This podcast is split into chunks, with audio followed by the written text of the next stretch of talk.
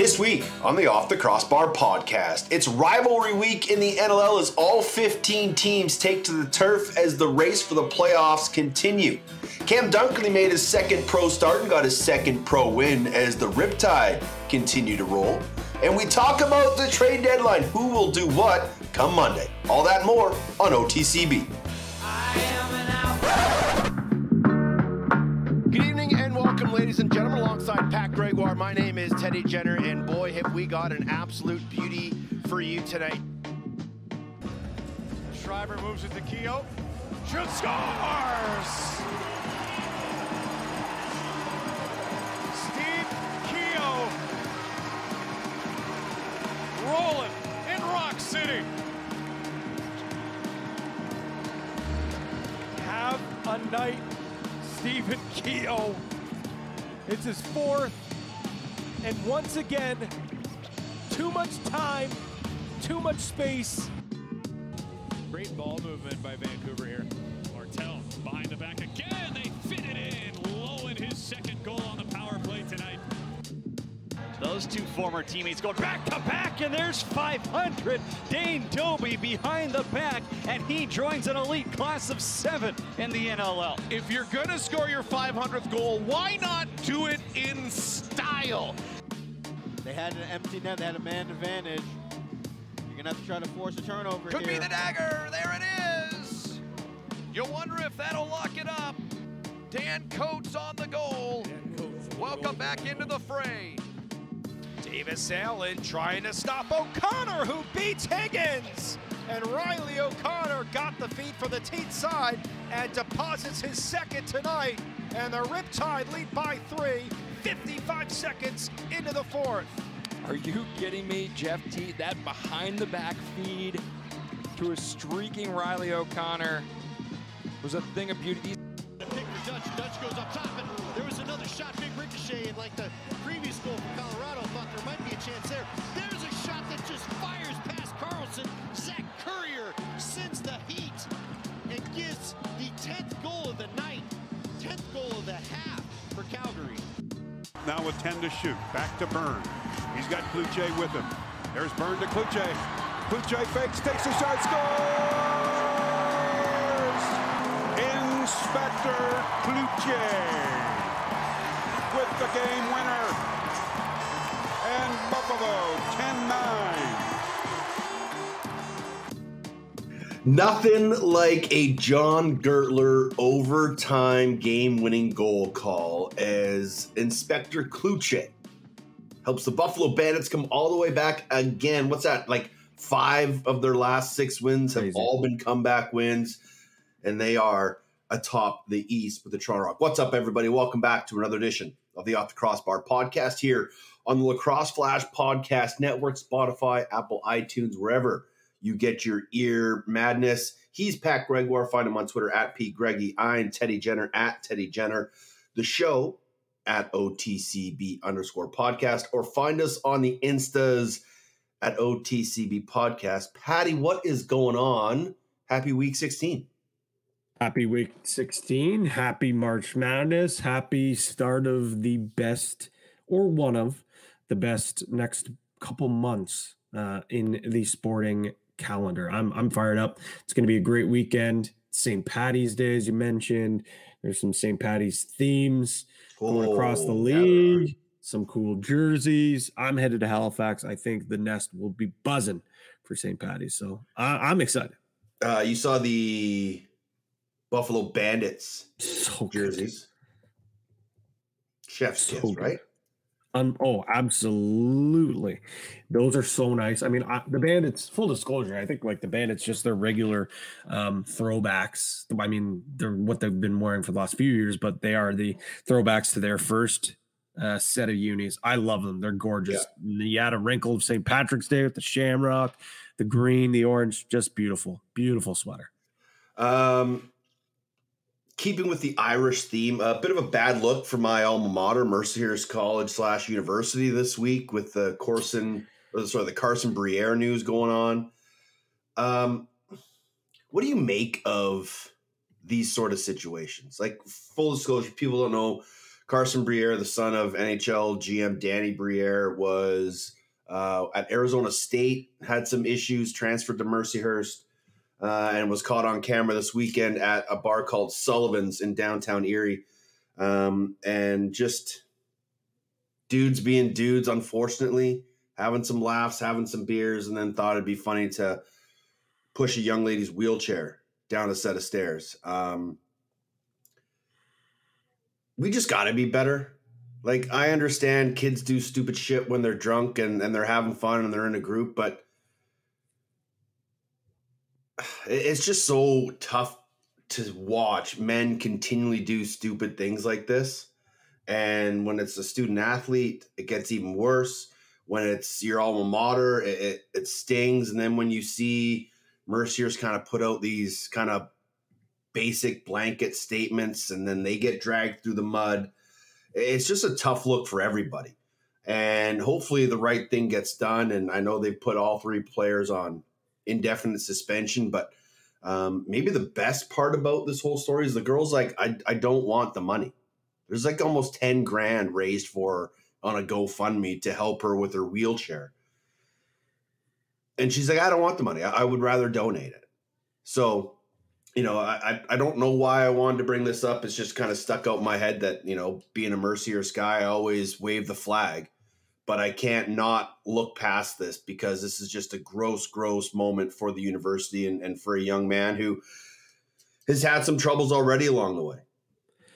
I think it just kind of goes to the root of hockey, and I mean, lacrosse isn't immune to it either. All sports aren't immune to it, that there is a culture problem with a lot of these young men that think they're, you know, untouchable and think they're invincible, and they think that there aren't any consequences or they're above the law, and it needs to change. We're seeing incidents like this and even worse incidents going back to Hockey Canada, the debacle that was, of, you know, that we were learning all the news from years ago, just months ago. And something needs to be changed, and it has to start at the top. And to see the response from Mercyhurst is pretty, you know, pretty disappointing. And I'm not trying to put the sexual assault allegations of Hockey Canada in the same breath as this. I know I am technically, but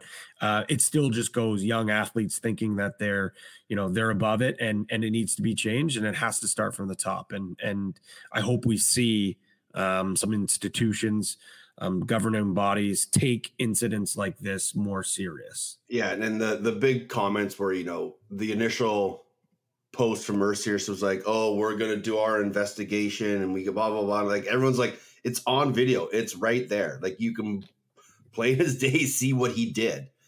And it's not enough just to say our thoughts and prayers and things like that. Like, let's just stop using that as our initial scapegoat and just get right into the fact, like, these guys did something stupid. Let's give them their just punishment. They don't need to be hung up on crosses or burned at the stake or anything like that. But if you're going to suspend them or kick them out of school, whatever it may be, then so be it. But let's just not use the blanket and the safety net of our thoughts and prayers with those affected, because, you know, in a situation like this, it doesn't really help. So hopefully for Carson Briere, he gets, you know, set on the right path. Hopefully for Mercyhurst, they can do the right thing. And for this young lady, she can get on with living her life as the best way she can as a young student, just having fun at a bar on St. Patty's Day. So wish her all the best, but just a tough look for the Lakers on what was a good day. You know, we get ranked number 2 in the nation. It was Mercyhurst Giving Day where alumni were donating. It was just a tough day for Mercyhurst. So let's get to the good stuff. Player of the week, Ryan Martell, 5 goals, 3 assists as the Vancouver Warriors win their second in a row. And then Rookie of the Year, Clark Walter, best mustache going in the NLL. He goes 5-1 for Rookie of the Week. Which was the better performance for you? This one's tough because what we saw from Martell was impressive. And we're now really starting to see a skilled, promising player live up to kind of what we expected from him based off his results in junior. And I think the big thing for him was confidence and opportunity. This is a guy that's been kind of playing a transition role for the last, year and a half. And now he gets the opportunity with, a star player getting traded, another key piece in the franchise going down with an injury with Mitch Jones and Logan Schuss, respectively. And he comes out and has a great game. And it's not just this game against Saskatchewan. Yeah, he didn't put up huge numbers, but he was a big part in that game. I'm forgetting the game before that. The Calgary game. He had 2 goals, but talking to Keegan Ball, talking to a lot of people, a lot of players on that offense leading up to that Saskatchewan game, and the entire coaching staff really said, we thought Martell was our best player. Just based off all the little things he did and he does. Now it's the points are starting to fall, and now the results are starting to come because he's always worried about the little things. And Troy Cordingley said, that's something that he was preaching is let's take care of the little things that we can. Those little battles are going to eventually turn into big wins. The little wins in the game turn into the big ones, and that's certainly the case. On the flip side with Walter, I think it's even more impressive because he comes into the lineup pretty much cold turkey. I know we've seen him used here and there this season, but it comes into the lineup. It's against a top team in San Diego, and the majority of the heavy lifting came in the second half to help really catapult them back into the game when they looked uninspired for 3 quarters of that game. Mm-hmm. And to have a rookie, the one that is the spark plug for the offense, considering all the great pieces they have up front, I think that's even more impressive for me. Both very admirable. Yeah. I know Martell had more points, but if I had to say, I'd say the rookie going out in 5-1 and almost willing his team to victory is probably the more impressive. And I think that was, the Martell 8-point night was sort of in a resounding victory. That's the Vancouver Warriors. The San Diego, the Saskatchewan-San Diego game, the Rush were battling back. And like you said, Clark Walter was the real catalyst of that. And when you see a young rookie kind of having that kind of impact in a game when you would expect it to be a Church or a Matthews or a Lintner, nobody really stepped up for that group. It was their one goal between, their big five guys. Dinsdale wasn't playing, but, Church, Matthews, Lintner, Madronic, there was one goal between all those guys. So to see Clark Walter have that kind of game and step up really solidified him into the lineup. And I think we'll talk about it down the road, but probably solidified Derek Keenan's mind that they could move on from Marshall Palace. So those are your players of the week in the National Lacrosse League Week 15. Great story coming out of Vegas is they will continue the Tucker Out Lymphoma Night on March 25th. It's obviously one of the best nights in the National Lacrosse League. Usually it was done in Buffalo, but obviously now with Willie in Vegas, they're going to continue the tradition. It is going to be an incredible night, and I think this is one of the best nights in the National Lacrosse League. It's an emotional night. It's a special night. It's a night to celebrate Tucker. It's a night to celebrate the legacy that he's left and to help others that are going through battles that Tucker endured. And I had a feeling when Willie took this job that there would be something like this. It's pretty cool that Buffalo obviously hands over the keys, but schedule makers, listen up, please. Please. Let's have Buffalo play in Vegas next year so they can do this game against Buffalo. I think that would be awesome. Or Vegas cool. In Buffalo. Yep. That could work. Either or. I think that'd be awesome. But the jerseys are awesome. They're already up online. If you go to their social media, you can bid on them, and it's pretty cool. The starting bid starts with 151. Yeah. 51. So good. So I think I might be putting a bid on one of those jerseys for sure. They look great. This year, even more lime green, which is the color of lymphoma awareness, cancer. So I'm going to be putting a bid in. I'm not usually a jersey guy, but this is a special jersey that holds a lot to my heart. So I'll be putting a bid. Are you going to go Jack Hanna, or which way are you going to go? Oh, I'm not going to be able to afford that jersey. That one's going to be way too much money. I'll try. I'll stay away from my Griffin Hall jersey. Yeah, exactly. But we'll see. We'll see. We'll put the feelers out there. A couple big milestones over the past few weeks. Obviously, Dan Doss, being the second player to ever get to 1,500 a few weeks ago. Dane Dobie this past weekend getting to the 500 club. Ryan Benesch got there last weekend. It's unbelievable to see some of the milestones these longtime players are reaching. The next guys that are creeping on 500, Curtis Dixon's at 486. He should get there this year. Sean Evans, 472, probably a little out of the reach. And Callum Crawford at 449. So some other players reaching massive milestones. But if you're playing Dane Dobie and you triple team him shorthanded, you cannot allow him to get through you, run to open space, and score that offside backhander to the far low corner. Like, I'm sure Jimmy Quinlan was just shaking his head at that moment. Like, is this the kind of night it's going to be for us? Almost like you could kind of just feel the anticipation growing. And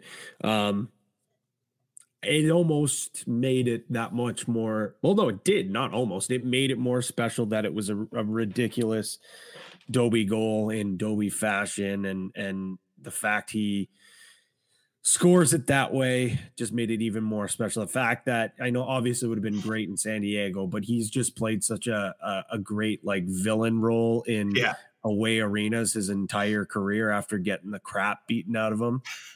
It was a picture perfect way to cap off number 500. Which evil character is he most like? Like, is he a Joker? Is he a Bane? Is he Darth Vader? Like which evil character is he in all these away games? I hope he's not. I mean, I would love him to be a listener. I hope he's not. I don't think he is. But when you said that, I was thinking the Penguin, maybe.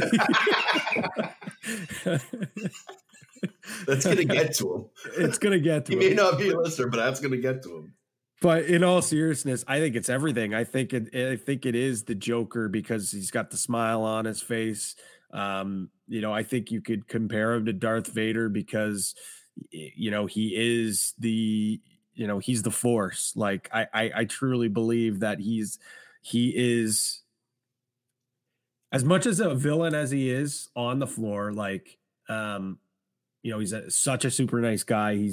If you have him on your team, you absolutely love him. But if you're in an arena and San Diego or Calgary, whatever team he was playing for, comes into that arena, you knew you're in for a long night, and you were going to be booing him and cheering against him. And he loved that. He absolutely loves it and continues to love it.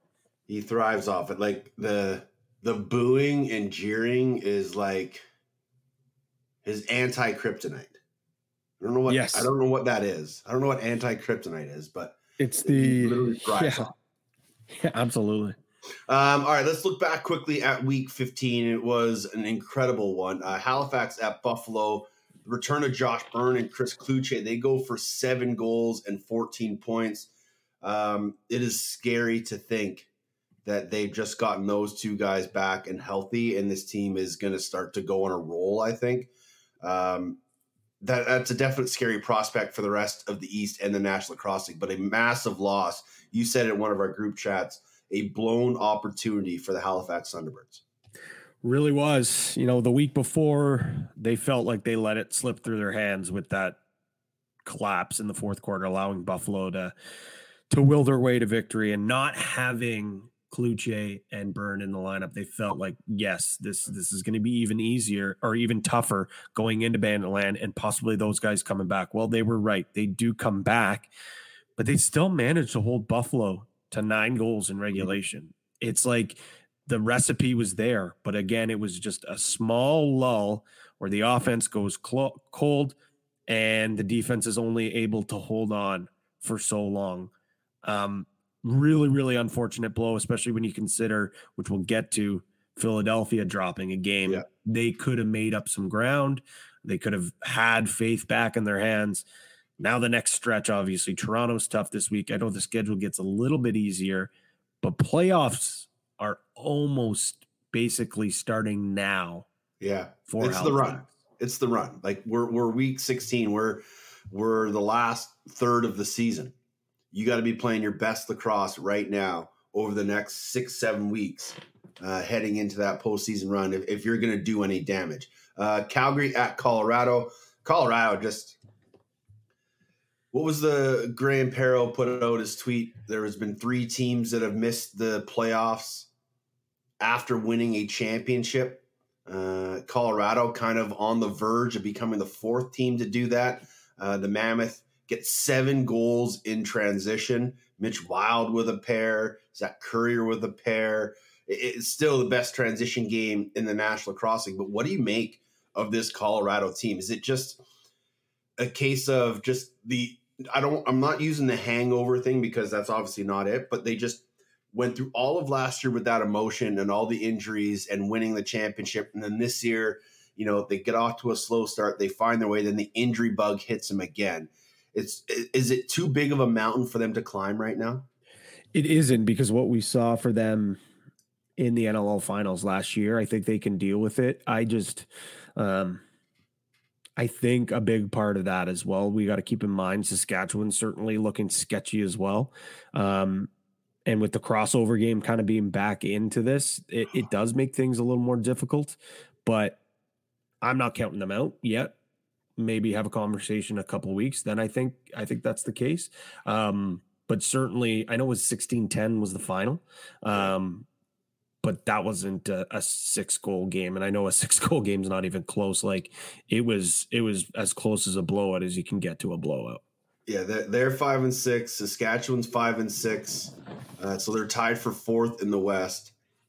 Halifax is 5-7 in the East. So those two teams have a game in hand over Halifax. But like you said, and I hate it. And we won't spoil coast to coast this week, but man, if that wild card comes into play again, I am going to throw something at the wall. I want 4-4. So do Saturday. I. What's that? I said, so do I. All right. The Saturday games, all starts Albany, Toronto, TSN game of the week. You were there along with our boy, Johnny Abbott and Ashley Docking, the Rock Cruise, as Nick Rose holds another team to single digits, the 7th time this year. I know we continually talk about Christian Del Bianco is goaltender of the year, but we got to start putting Nick Rose's name in that conversation and some respect on the man's name. Absolutely. I mean, I know there's a debate out there, Teddy, that goals against average isn't a true goaltender stat, which I understand. Obviously, a lot goes into the defense in front, which is great. But honestly, it's remarkable to see the numbers that he's putting up each and every game, the amount of goals that he's allowing. And if you look at it, like he's on pace to have one of the best goals against averages. I think since Bold in one of his years, I should have pulled this up before bringing it up. Sick podcasting, Pat.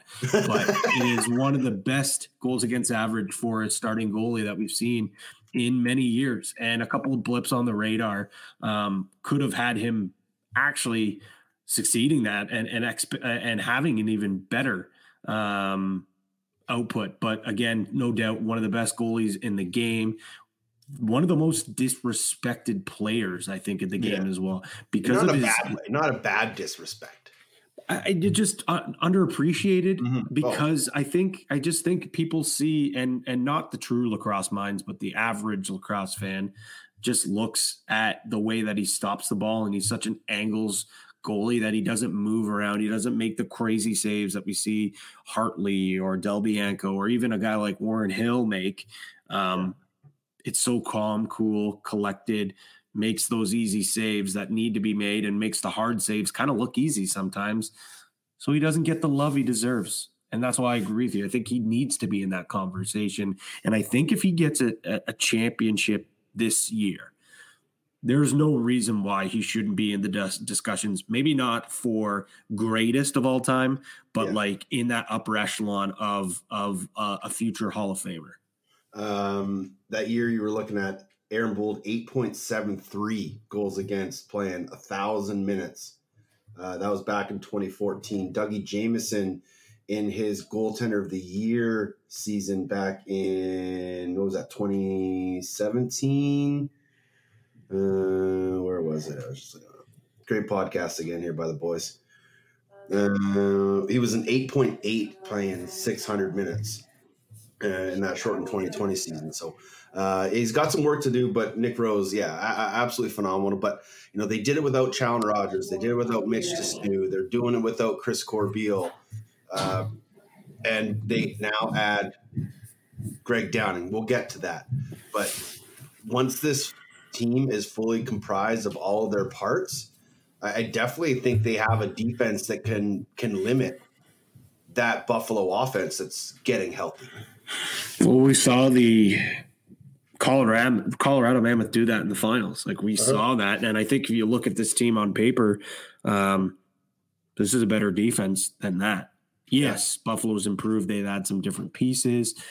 I think they're probably a better opportunity or, better. They're a little more balanced. So I think it's going to be a different looking Buffalo offense that we saw last year in the finals. But with that being said, this Toronto team, I think, is built for a championship run.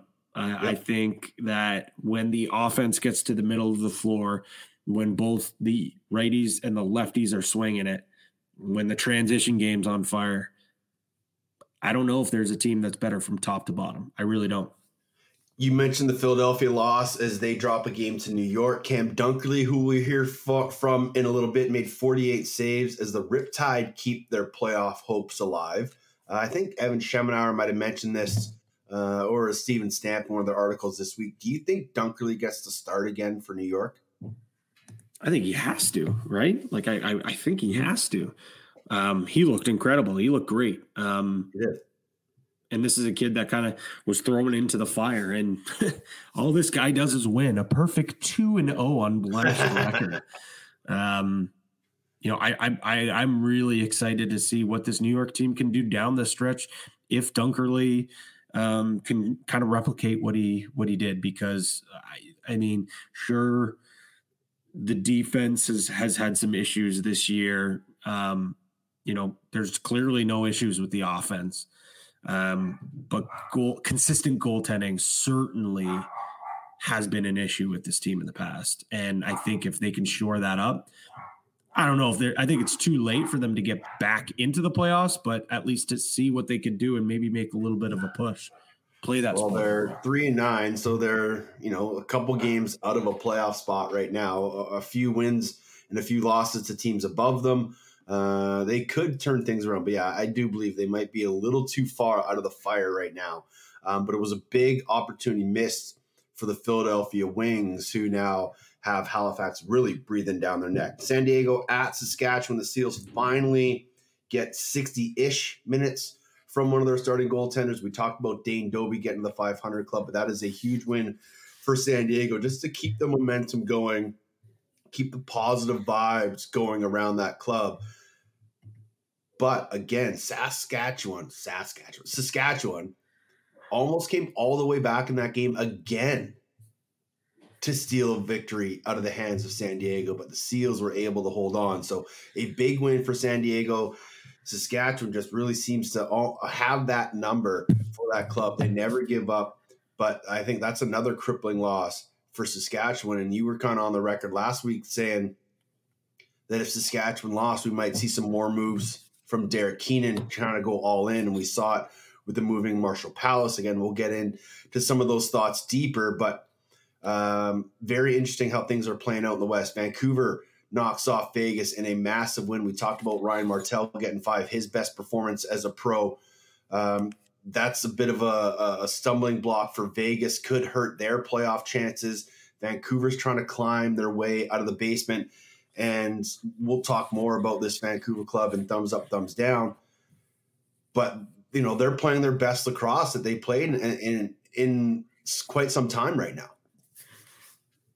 Steady, solid goaltending just does so much for you. And I again, a little bit of a a spoiler alert, which I won't take too much of your thunder for thumbs up, but what Aaron Bold is doing for this team is injecting confidence. And I think that confidence has been something that's been missing for a lot of these guys, a lot of these younger defenders.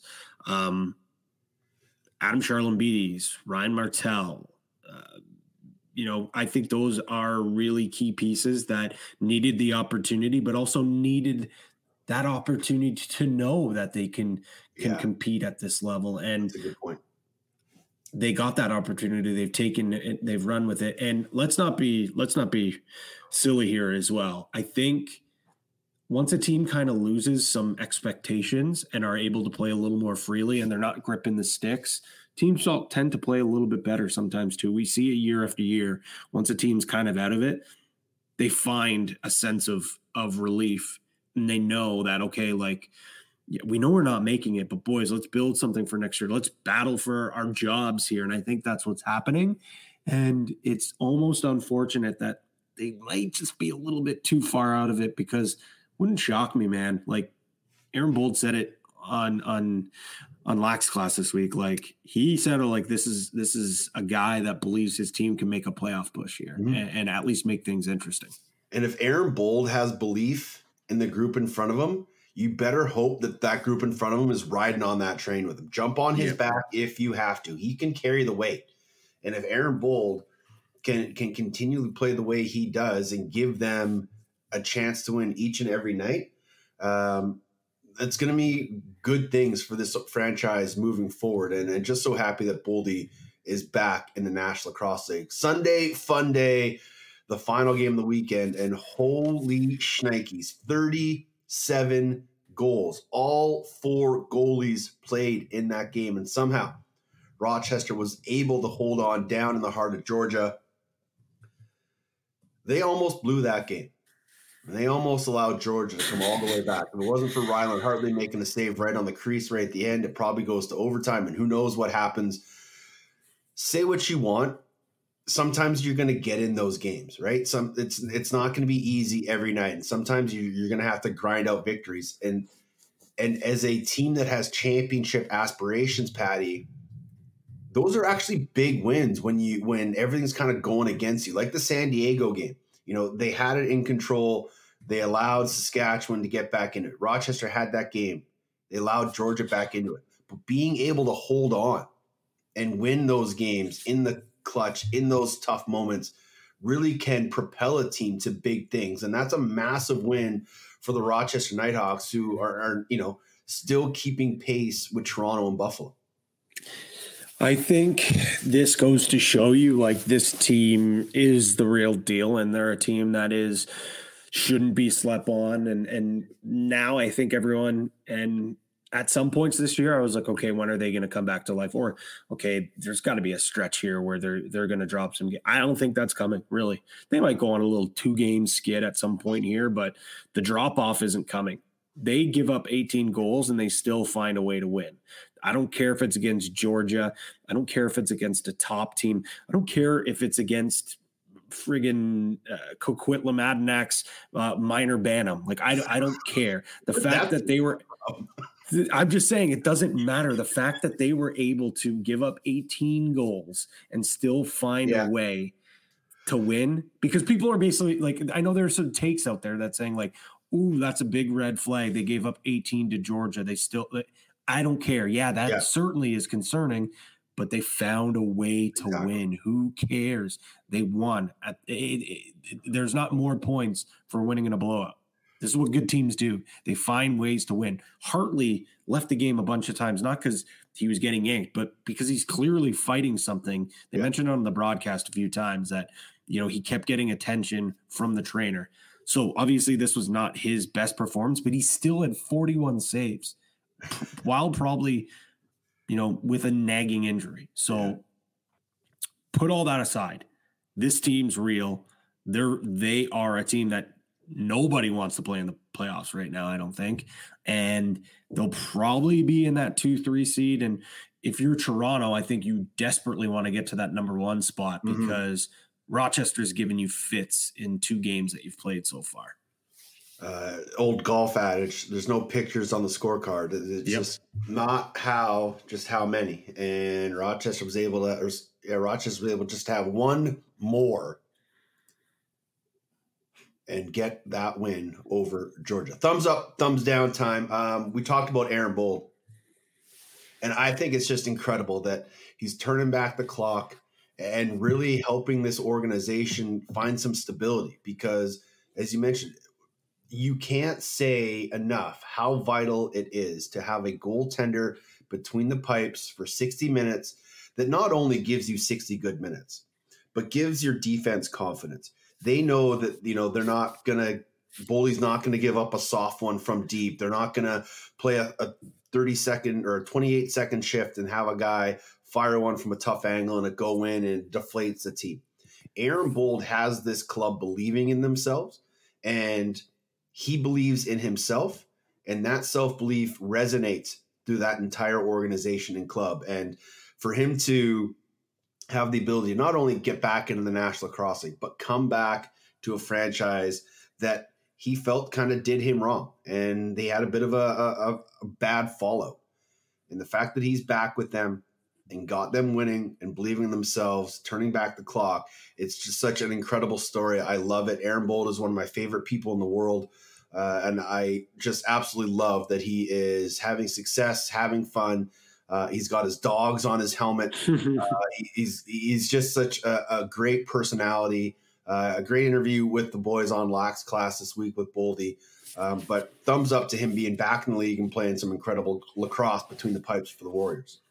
Couldn't have said it better myself. Great guy, great teammate, great ambassador for the sport. Has been through so much adversity over the last couple of years. To see him thriving now, it does nothing but put a smile on your face. And yeah, and I think this, you know, if he continues this way, like I don't think they now have to rush Aiden Walsh, right? No. Like Walsh can be Boldy's backup for a couple years now, and let him really groom and understand the game and grow into that position, because they were really throwing him to the fire, and it was hurting his confidence, and it was really hurting his future, because he didn't want to keep seeing Aiden Walsh just get hung out to dry night in and night out. So Aaron Bold not only giving them minutes between the pipes, but also allowing them to slowly bring Aiden Walsh into the National Lacrosse League. What is your thumbs up? And I absolutely love this one because I already know what it is. Spoiler. If you were on Twitter last night or Instagram or maybe even Facebook, you may have saw something come across your page. An awesome promotional video. Shout out to the Saskatchewan Rush, because they're dialing it back. All the way back. And they are going to be tipping their cap to the Syracuse Smash. Yes, that terrible yet awesome logo. It's so bad, it's good. It's so 90s, it hurts. It's amazing. And the jerseys, I hope they have the mesh, like the netting on the shoulders like they did in Syracuse. They're, from what I've heard, I haven't seen them yet, but I've heard they are, the logo, the color scheme, the jerseys is just perfect. It's awesome. We need more throwbacks like this. Like this is exactly what, you know, Austin and myself and some of the other Lax Flash crew took on when we were doing those reverse retros a couple of years ago. Digging deep into the history, and shout out to them for finding something. And of course, yes, Rush Smash, the logo kind of fits well. Yeah. You can do it, but I want to see more of this. This is awesome. I can't wait. I know Vancouver doesn't like to, well, previous regimes didn't like to look way back into their history, but the Warriors came out with like a San Jose Stealth throwback or an Albany Attack throwback. Still, I would always love to see them bring back the Ravens, but I agree. Doing some throwbacks and some retros are always nice. Pay homage to your past, and I love the fact that they went to the Smash. They could have done the Ottawa Rebel. They decided not to. They went with the Smash. Like I said, an ugly, terrible logo that I think with that lime green of the Rush is going to look absolutely fantastic. I can't wait. What is your thumbs down, Mr. Gredlow? I actually had a thumbs down in my noggin, didn't write it down on our notes, and goddamn, you stole it right from really? from me, 100%. So I'm going to allow you to say it, even though I'm excited. Yes. For this event, it's currently on my TV right now as we're watching. Got a ton of bets in. I only did 2 brackets this year, but March Madness. Get out of the way. Get out of the way, March Madness. We're in a playoff push. What are you doing getting in the way of one of the best races in the NLL for 8 playoff spots? I know you got 60-odd schools that are battling for the number 1 seed in the nation. But the fact that now, because of you, March Madness,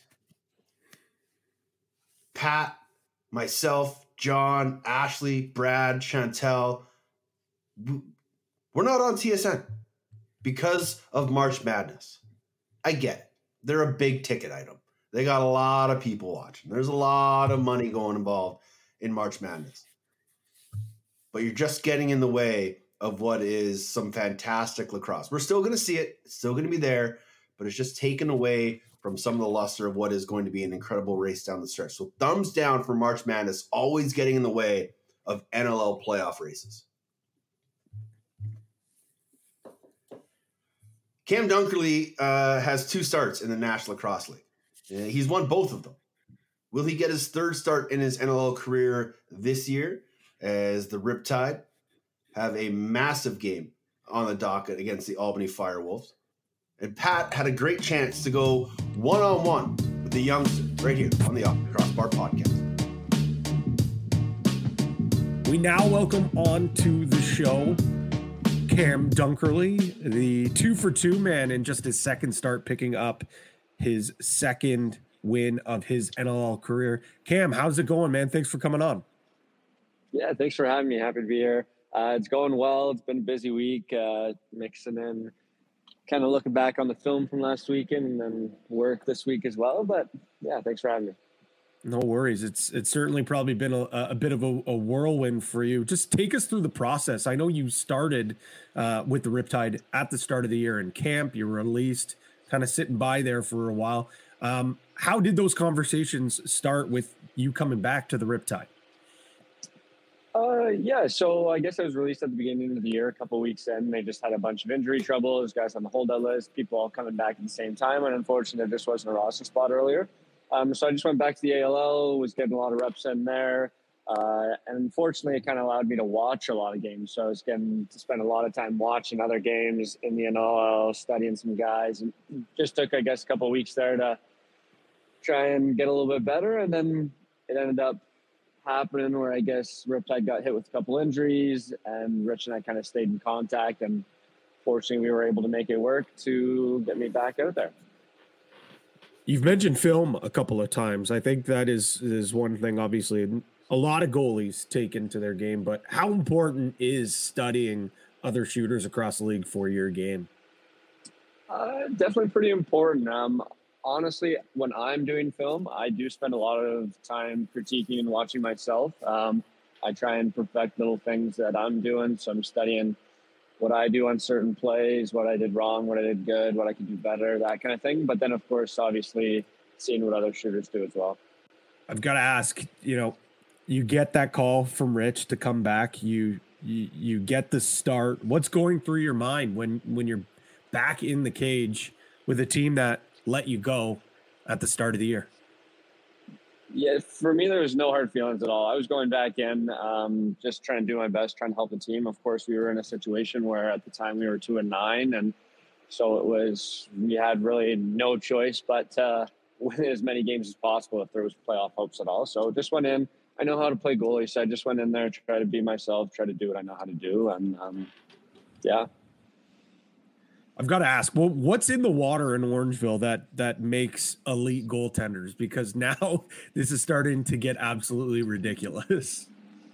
Yeah, I mean, I don't know. It's everybody just kind of builds up everybody. It's nice kind of growing up knowing that there's guys from your center that have performed so well, won Mentos, made it to the pros, and of course just have a great track record behind them. So kind of just having that pride, I guess, growing up behind a lot of those guys that have done it before and following in their footsteps. Guy that you know well from Orangeville, having himself a career year, Ryan Hartley. First off, just how great is it to see him, although now on a division rival of yourselves, but how good is it to see him bounce back after his injury? But also, did that give you a little bit of hope knowing that, you know, a guy that is from Orangeville, you know, around your age, is able to have success in the National Lacrosse League pretty early on in his career? Absolutely. I think myself, along with everybody else that knows Ralphie, knew that he was going to be an impact player as soon as he entered the league there. He's a great guy, great goalie. So it really was no surprise from anybody that knows him. So it's great seeing him having a great start to the season, and his Nighthawks doing well so far. So, yeah, all the best to him, and hope they keep doing what they're doing. What was your biggest adjustment coming into the National Lacrosse League? Because obviously you had a ton of success in junior. Obviously you mentioned the ALL and how well you played there. But what was the one thing that you really felt that maybe you're still working on, still trying to adjust to the pro game in the NLL? Well, I was fortunate when I first kind of entered the league. I got to spend some time in Saskatchewan, and over there there's some of the best shooters, best offensive guys in the league. So I got to spend some time getting beat up by those guys for a little bit and them picking corners on me. So that got to help me quite a bit, toughen my skin a bit. And I mean, I'm not going to say ease the transition, because it definitely didn't ease it, but definitely got me to where I am now. For a team that only has 3 wins right now, it seems like the vibe around this club is super high, and that there's a lot of beliefs that, you know, with a couple of wins here, you guys can get back into the playoff push. Is that a correct assessment of this team? Because, you know, from an outsider looking in, seeing guys like Riley O'Connor fire you guys up beforehand, talking to Jeff T, talking to your coaching staff just a few weeks ago, it seems like there is still a ton of belief in this group, and not just for this year, but also for years to come. I believe that for sure. Even when I came in, I guess when I first joined the team, since I joined, there was another 2 losses, but the morale never really changed. Everybody's confident in the group that we have. Everybody thinks that we deserve those wins, and we just put our head down and keep doing what we know how to do and what we believe our guys can do, and the wins are going to come. A big one this week against Albany, obviously a team that has struggled this year, but have been in a lot of close games at the same time. But, you know, your club, although you weren't there, has had success, 2 wins over them. What's going to be the big difference maker for you guys to come out with a win and take the season sweep? Yeah, I think we just ride the wave, keep everybody's morale super high. I think we keep that going into next weekend. And then, of course, like you said, we have the team before I was there had gotten 2 wins against Albany. So doing our best to kind of just move on from that, keep things going. Everybody's gelling well, so we just keep doing what we're doing. How good is Jeff Teat? You get to see it firsthand, shooting on you in warm-up, shooting on you in practice. The guy's an absolute mutant, isn't he? Yeah, it's kind of ridiculous. When you're standing out there, yeah. You think he's going one way, he goes the other. Yeah, it's fun. It's a lot of fun kind of getting to witness it and watch it firsthand. When he gets a nice one and everybody starts cheering the other way for you in practice, it's not always that nice. But, yeah, he's great. I want to shift gears back. We already talked a little bit about Orangeville, but for you as well, 2019 was a bit of a different experience for you. You head out west, play for the Shamrocks, and in the Minto Cup, you're facing off with Orangeville, playing against a lot of teammates, some friends. What was that experience like? It was different. It was different for sure. I got a great opportunity to go to Victoria, so I took advantage of that, and I absolutely loved my experience out there. Right from the beginning of the season, I was pretty confident in our group, especially with 2 teams coming out of the West, going to the Minto. I was super confident that we were going to find ourselves at the Minto at the end of the season. And I also had a a really good feeling that Orangeville was going to find their way there. So pretty much from game one, I knew that there was going to be that match with the Minto between us and them. So I was preparing myself for that all season. But it was great. Like you said, I grew up playing with those guys, living down the road from a lot of those guys my entire life. So it was good. It was definitely a different experience, especially being on the losing end of it. It kind of stings, but it was a great experience. Do any of your buddies still maybe throw a couple of subtle chirps at you or hang that over your head? You know what? Here and there, but honestly, not as bad as you think. But here and there. That's all right. Well, I wanted to also ask, because obviously we brought up all the great goalies that have come through Orangeville, and it doesn't even have to be an Orangeville goalie. But when you were growing up as a young goaltender, was there maybe one or two goalies that you looked up and tried to model your game after? Well, honestly, when I was a kid growing up, my family, we had season tickets for the Rock. So they were super cheap back then. The whole family, we'd go a couple times a year and watch. And of course, Bob Watson was there at that time, and he was great. And I actually ended up being a part of his like retirement ceremony where a bunch of young goalies went on the floor and were a part of this big celebration for his last game. So that was pretty cool. And I looked up to him as a kid, but then going up into junior, watching more current goalies, there was, of course, guys. There's not really specific guys that I idolize, but there's individual and specific things from everybody that I kind of really like, and I try and pick apart their game and bring it back to mine. Guys like Delbs, Ward, everybody. A lot of guys, I really like different things that they do, and like I said, I just try and pick it apart and bring certain parts back to my game. The goalie union certainly is strong across the National Lacrosse League and in junior ranks. Do you have conversations with some of the other goalies that you've played with or played against and kind of pick their brain, or is it more just watching film and dissecting things that way? Here and there, yeah, there definitely are conversations that I have with some guys, both current and former goalies, to try and help me out, things that they're seeing, advice that I'm looking for, but then film, like we've talked a bunch about, is definitely huge. Seeing what those guys are doing, that's working, what's not working, and bringing it back to my game. You know, it really is a unique situation, a goaltender coming into a locker room, you know, more than halfway through the season. Obviously, you were there in training camp, but is there maybe one or two guys on that Riptide team that before you didn't know how good they were until you saw them in game action? Well, of course, the easy answer would be Teat. I did get a little bit of time to play with Teat when I was in junior. I was in Brampton for a little bit, so I played with him a little bit. But of course, practicing with him, you see a different side. And then same with the D guys. A lot of the D guys aren't super big like names when you're looking at our roster, but a lot of guys really kind of put in the work.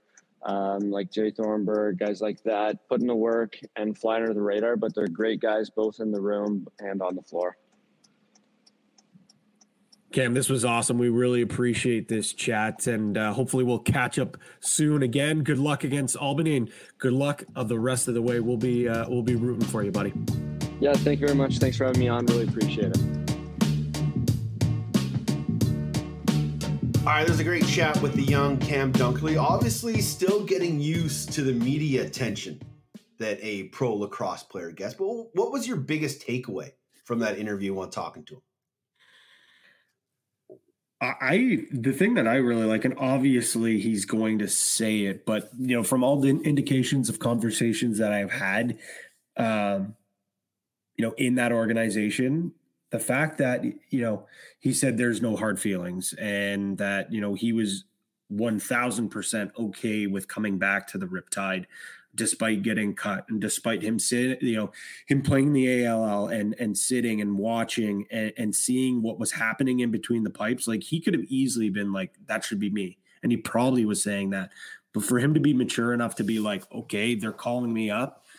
And for him to go back and take that opportunity, I don't know how many young goaltenders or young players would be so humble and to say, okay, yeah, I am coming back. I feel like a lot of people would be like, no, I'm not going back. You guys blew it. This is not right. I'm not going to crawl back to you guys.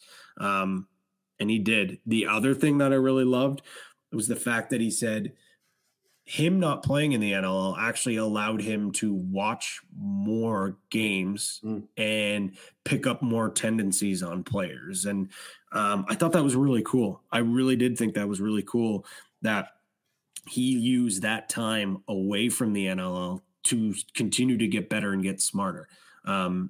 He mentioned film so many times in that interview, and it just goes to show you how much this game has progressed.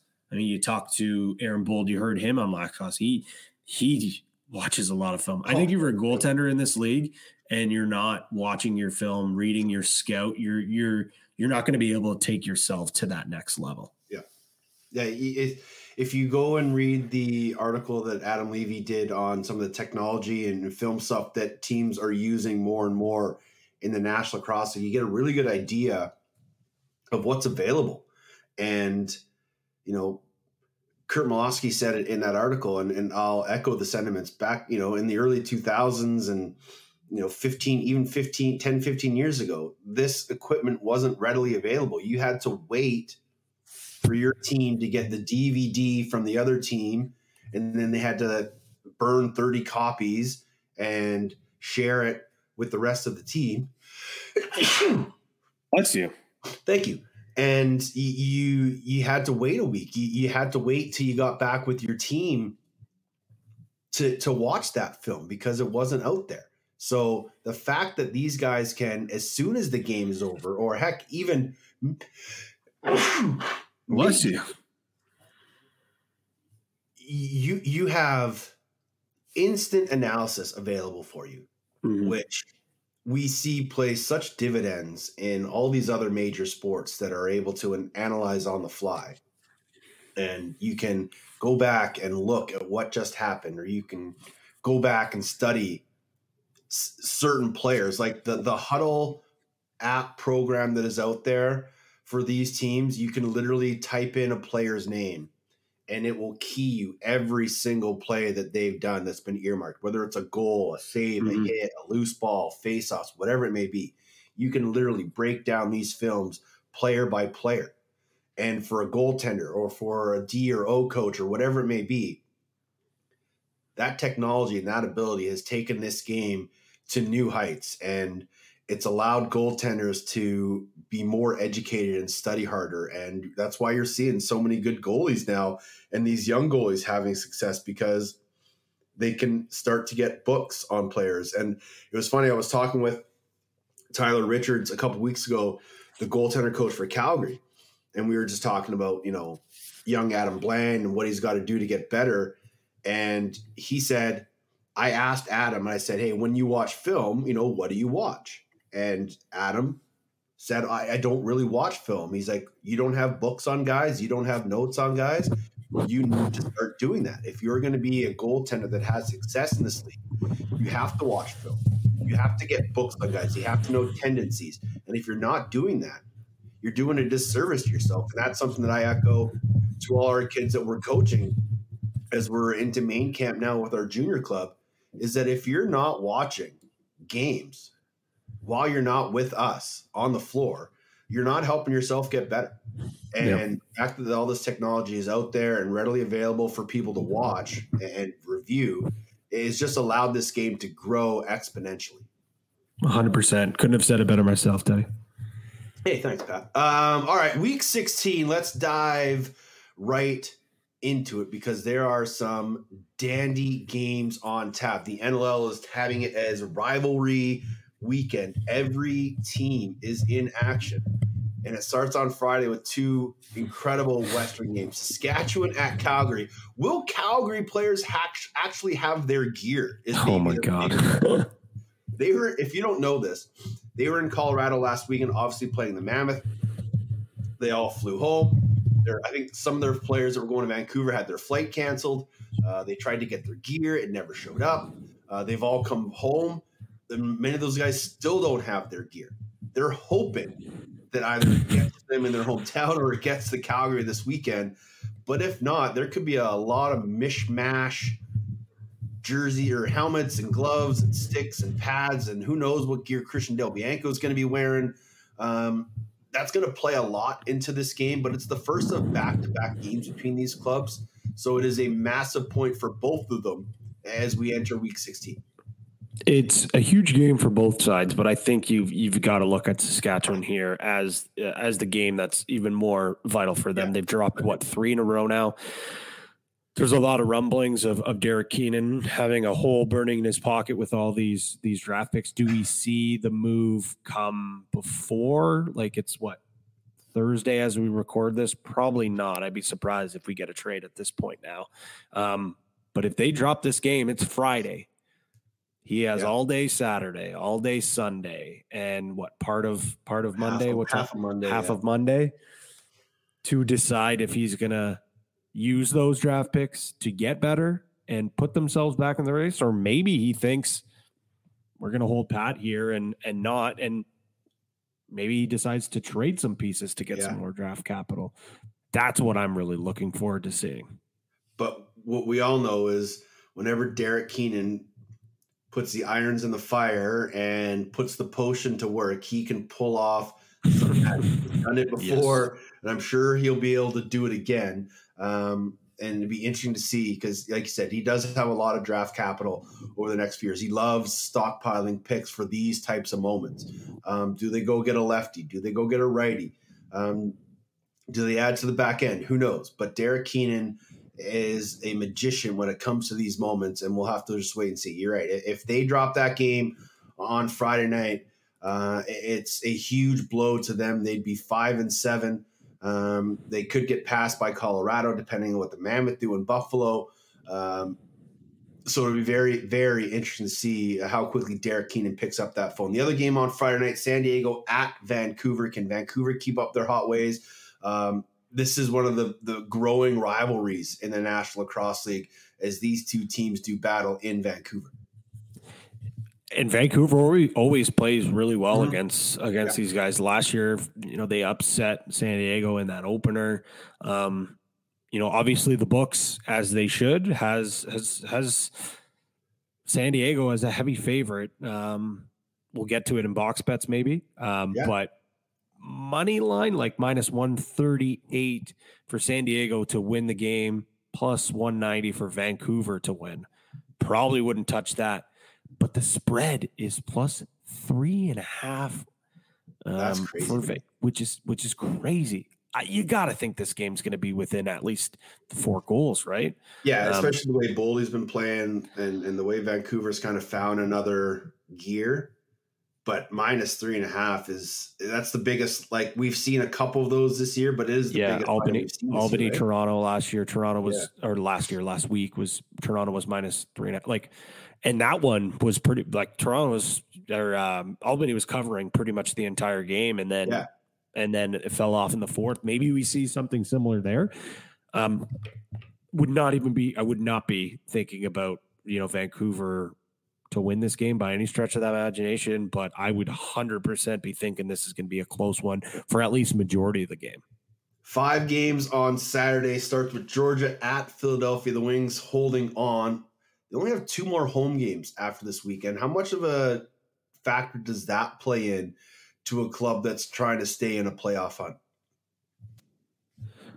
I think it's huge, to be honest.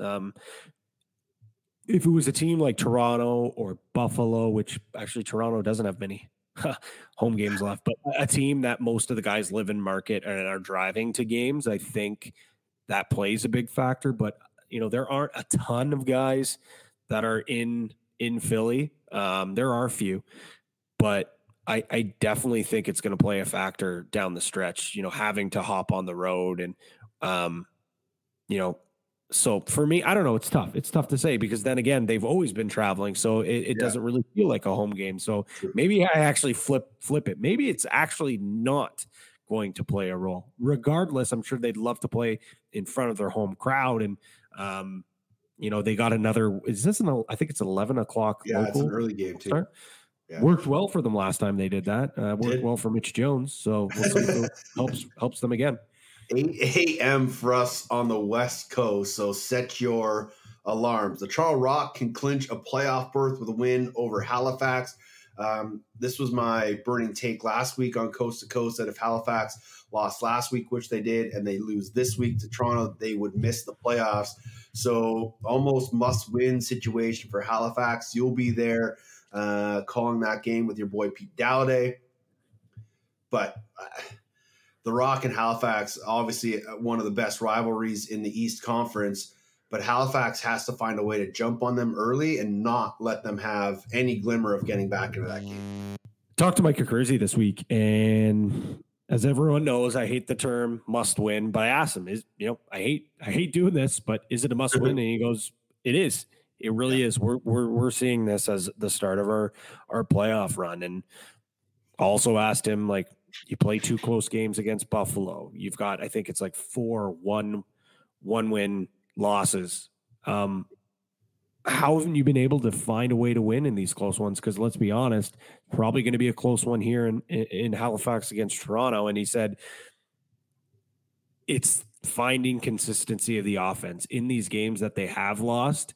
They've either the offense has gone quiet late in games or have gone through stretches in the third quarter, or they go to sleep. He said that it just needs to be more of a consistent output throughout the game instead of going on a crazy run for six straight goals and then going quiet for 10 and then putting on another three and then going quiet. It needs to be a much more steady pace of goals. And I think that's a more, it's certainly a more sustainable way to win lacrosse games. So that's something I'm going to be keeping an eye out. And let's be honest, another thing, Toronto out that back door is so fast. They can kill you in transition. Even if Challen Rogers and Mitch Disnew are playing, like Adam Jay scored last week. Phil Mazuka has a 2-game goal streak. Latrell Harris is getting more involved in the transition game. With how slow Halifax has been getting off the floor or getting back in reverse transition, they have to figure out a way to sacrifice a little bit of offense here.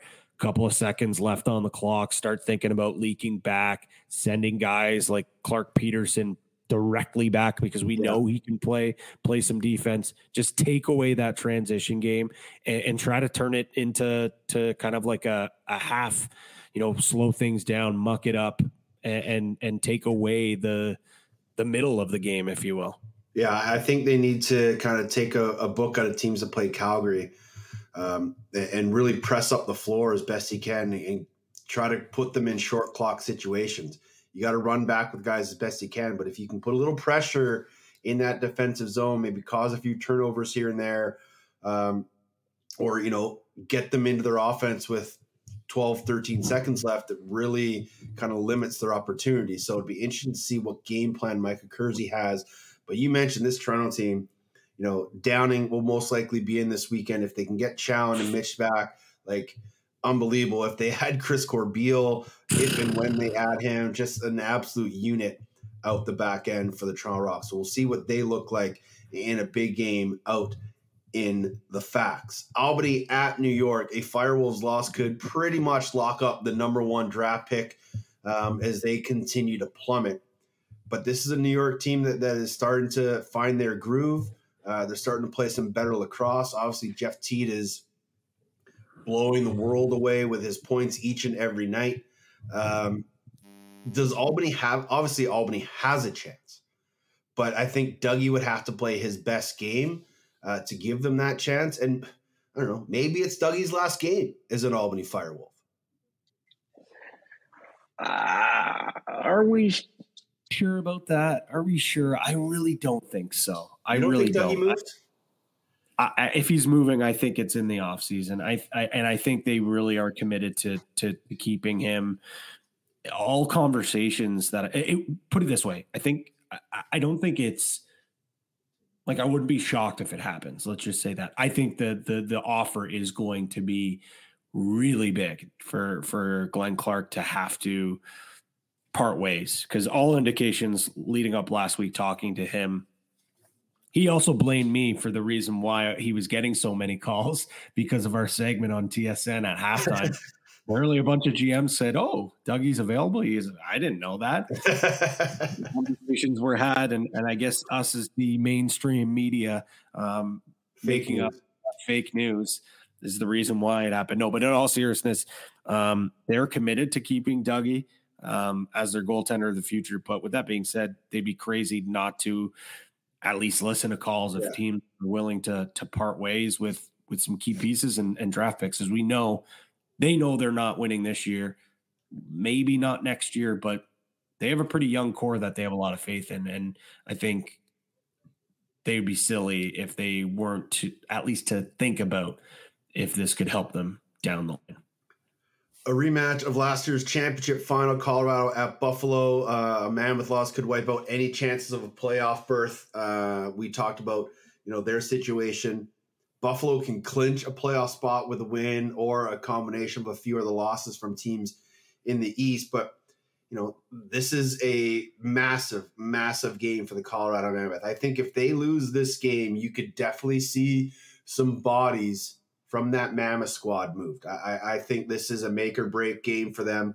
You know, there's been some rumblings that, you know, some teams are definitely calling Colorado looking for some of their bodies. I mentioned on Coast to Coast this week that Chris Wardle is a name that's been floated around by a few teams, and he could be a guy that's on the move. And the fact that they've got, you know, Ty Thompson there, they've got Dylan Kinnear there, maybe not that Chris Wardle has now become expendable, but a guy that's been there for 7-8 years now might be a guy that they move on from a business decision standpoint. If they do lose this game, but if they win it, you know, all things could change, but I definitely could see Colorado being sellers after this weekend, but it'll be interesting to see how that game plays out. But this Buffalo team, again, just a wagon right now with all their guys back in their roster. Vegas at Panther City. Can the club continue their winning ways? They're 5-2 since a 3-game losing streak back earlier in the year. This is a team that, you know, we watched them last year go on that push late in the season once Tracy Kluske got them all buying in. This is a team that continues to give a lot of teams problem front to back. They're just such a well-rounded lacrosse team. Like, they don't overwhelm you in too many areas of the game, but they also don't have many weaknesses either. They're so well coached, and Nick Damoud is just putting together such an unreal season. On the flip side, I'm excited to see what Las Vegas does after a really disappointing loss. What do we see here? What's the pushback from this group? Are they going to go back to, you know, well, you know what? It was a nice run we had there, boys, but we're an expansion team. Or do you take this loss? Do you get off the mat and the 12-round fighter? That's what has been their motto all season long. Do they get off the mat and throw that next big punch in the next round? I'm really curious to see that. But this, despite being two expansion teams in the last 2 years, this game's going to be a lot of fun and has a lot of implications on both sides. Yeah. Whenever we get our next expansion team, I don't think we're going to see, as long as the expansion is done right and we're not adding like 4 teams at once or anything like that, I don't think we're ever going to see a terrible expansion team in the future. You know, they may go 4-14 or something like that, but I don't think they're going to be terrible. We're not going to see the Anaheim Storms or the Edmonton Rushes of years gone by where teams are 1-15 or things like that. I think the talent that's out there and the way teams are able to, you know, expansion, draft, and trade players to create their rosters, I think we're going to see more and more quality expansion teams and teams doing well in their first couple of years. So another fantastic game between these two clubs. Hopefully down there in Panther City, the fans continue to come out because it just sucks seeing that arena empty when you got a team that's challenging for a playoff spot. Sunday, fun day again for the second week in a row. Philly's second game of the weekend. They'll take on Rochester. It's crazy to think that there's 3 games between these two clubs still remaining. Rochester has 6 games left. Half of them are against Philadelphia, and they're all versus sub-500 teams. You talked about Ryland Hartley and this club going on a bit of a run. They could be 15-3 if they go on this run and win 6 straight. It's remarkable. It's just remarkable what we're seeing from this team. Like, again, I just feel like I don't think there's enough respect for this group and what they're doing. And maybe, I don't know, maybe I'm part of the problem because I keep thinking like, okay, there's, you know, they're going to go through a lull here. But again, you give up 18 goals and you still find a way to win by scoring 19. Just good teams find ways to win. That's what they've done. They've also had impressive victories. Like, they've pretty much won every single way that you can in this league. And I think it comes as such a surprise for us because last year they didn't have a great year. But again, you add one special talent in Connor Fields and you have a healthy Rylan Hartley.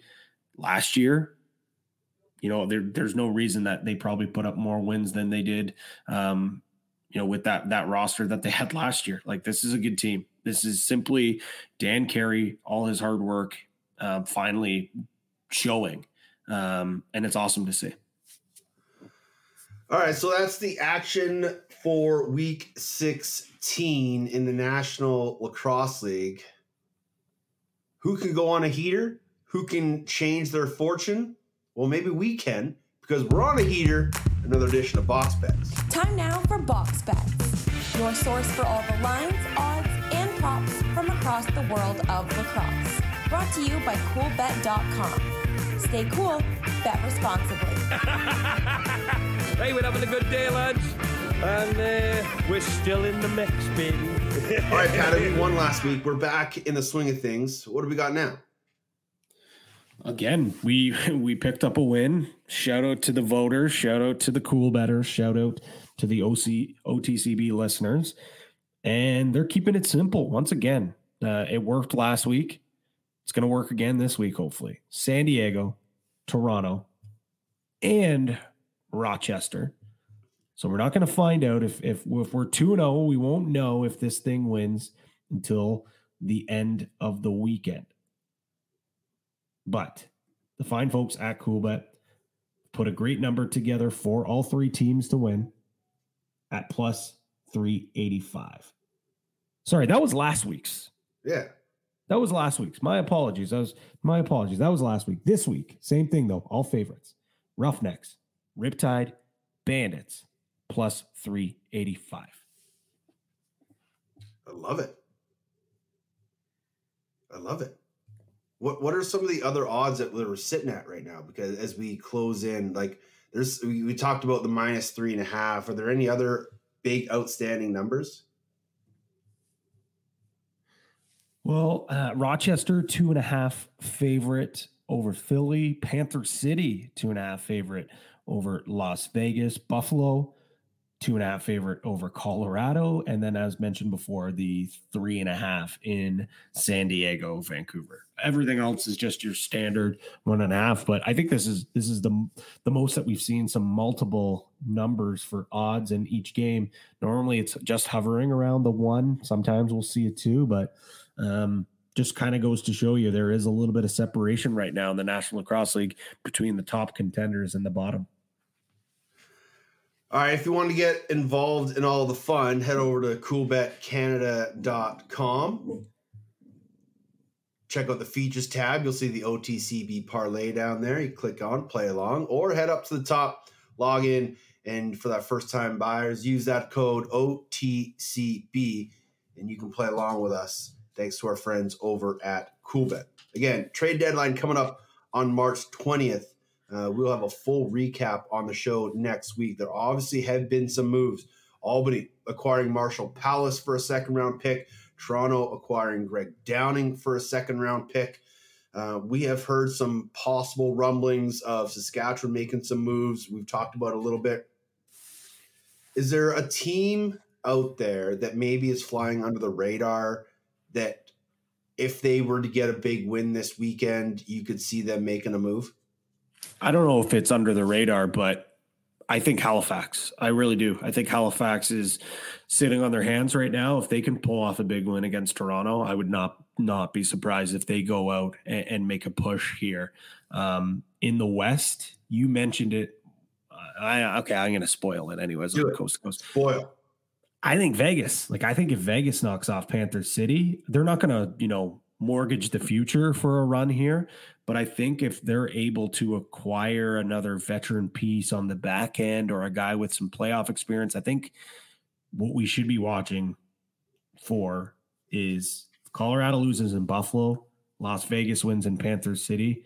Not be shocked if Wardle ends up in Vegas, just with the fact that Sean Williams is a huge fan of his game. He's a guy that he was hoping he was going to be able to keep in the expansion draft, or get in the expansion draft, I should say. Wouldn't be surprised there. That has nothing to do with rumblings or what I've heard. That's just an idea from this stupid brain, and I think it would be awesome for Vegas to get another veteran in that locker room. I could see Wardle going there. I could see Wardle going to Sask to give them another lefty. But again, the way Clark Walter played this past weekend, I think that kind of maybe closes the door on them going after a lefty. But Wardle in Vegas, that would be a real treat. Reuniting him with Greer and Rooster, that would be a lot of fun to watch, and I'm sure that pale white skin of his would love the hot, hot heat of Las Vegas. Anything else going on in your world? You guys start junior practices yet? Yeah, we're at our weekly practices right now at the I-Heads, running every Thursday.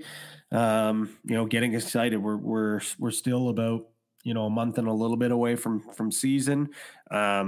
You know, the Beaches, I think they start up their runs in a little bit, so we'll have some trickle-down effect from them. Yeah. Interesting year, though, for both clubs. Obviously, they graduated a ton of guys, but still have, you know, they should be a promising team.